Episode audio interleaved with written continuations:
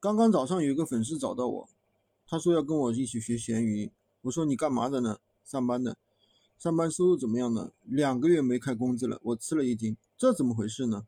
他说疫情啊，现在疫情很多厂子里都发不出工资，或者是停工了，或者是老板没钱了。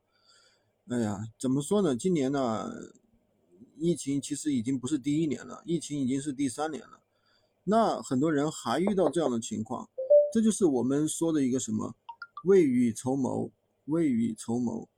所以说，我们做任何事情一定要未雨绸缪，先去给自己有一个副业。现在不是说你什么八小时内求生存，八小时之外求发展，不是这个意思了。就是说，我们除了我们的八小时之外，呃，一定八小时之内的工作，一定得有一个 Plan B，得有一个备份的一个计划，得有一个收入，对吧？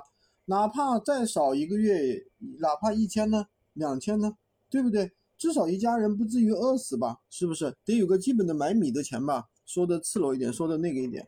其实我们现在很多社群的小伙伴，一个月也能做到，啊，一万多的也有，对吧？所以说，我觉得，嗯，现在这个社会啊，真的是每个人都特别难，好吧？其实跟大家做做闲鱼，带着大家做做闲鱼也挺好的。也是帮大家造福吧，让大家的生活没有那么难，好吧？今天就跟大家分享这么多，喜欢军哥的可以关注我，订阅我的专辑，当然也可以加我的微，在我头像旁边获取闲鱼快速上手笔记。